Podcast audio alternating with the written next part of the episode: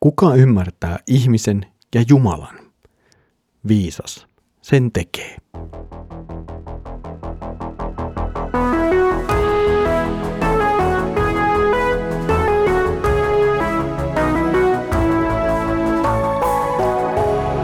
Kirjoitusten pauloissa.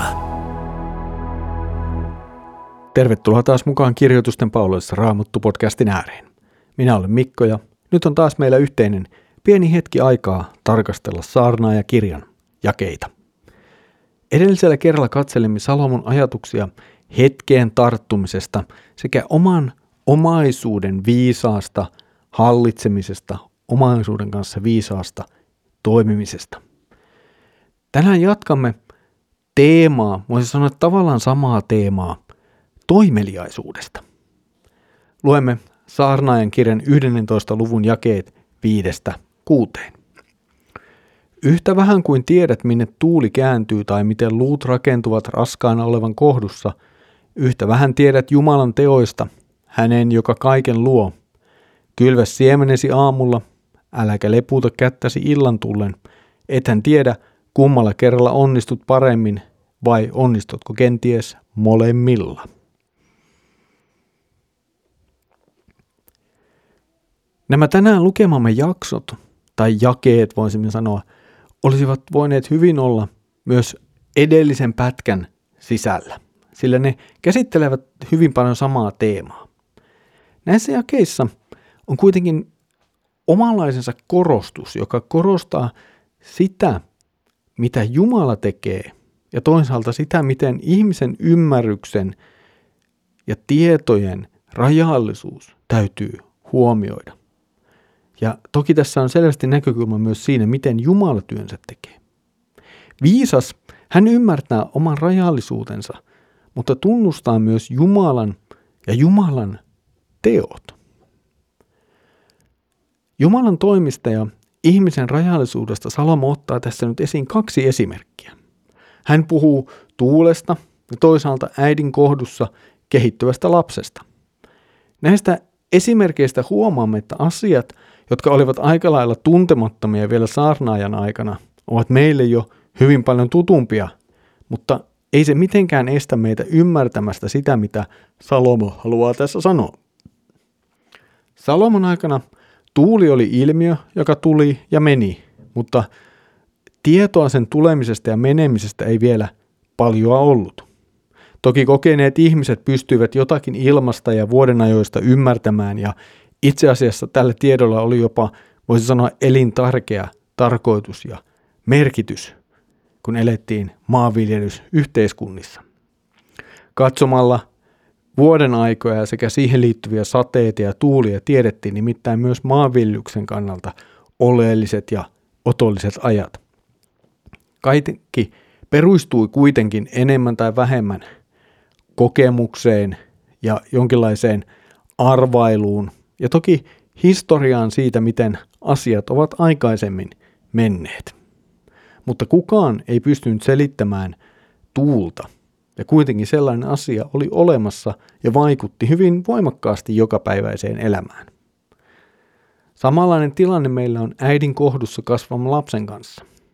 Nykyisin tunnemme ja jopa olemme jollakin tavalla nähneet tuon kehitysprosessin kutakuinkin alkaen hedelmöittymisen hetkestä aina siihen asti, kun lapsi sitten syntyy. Tämä on toki ihmisen historiassa aika lyhytaikainen lahja.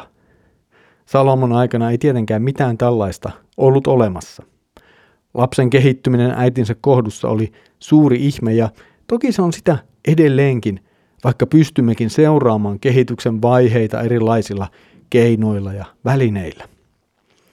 Sekä tuulessa että Kehittyvässä lapsessa näkyy se, että Jumala tekee asiat oman suunnitelmansa mukaan ja ihminen puolestaan voi lopulta vain ihmetellä näitä.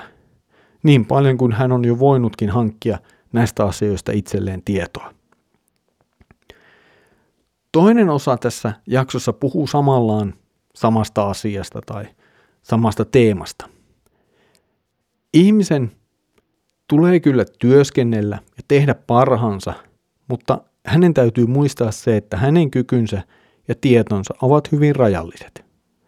Samalla aina ei edes ole mitään taetta, että ahkerakaan työ toisi lopulta menestystä tai toisaalta menestystä voi tulla enemmän kuin on koskaan odotettukaan. Logiikka on siis vähän sama kuin aikaisemmin hurskaan ja pahan tilanteessa, jossa hurskas kärsii ja paha menestyy. Näin se asia vain tässä maailmassa nyt menee. Mutta siitä huolimatta ihminen kutsutaan tekemään työnsä, ja toki laiskuus on varmin tapa olla menestymättä ja saada aikaan kaos.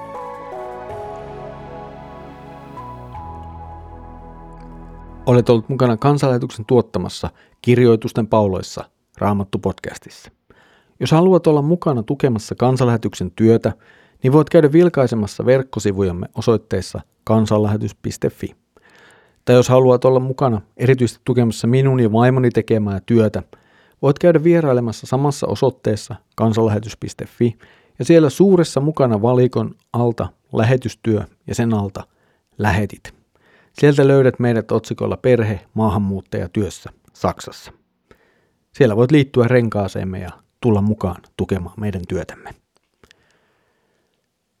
Tänään lukemassamme jaksossa esiintyy yksi niitä harvoja lauseita, joita lainataan myös Uudessa testamentissa saarnaajan kirjasta.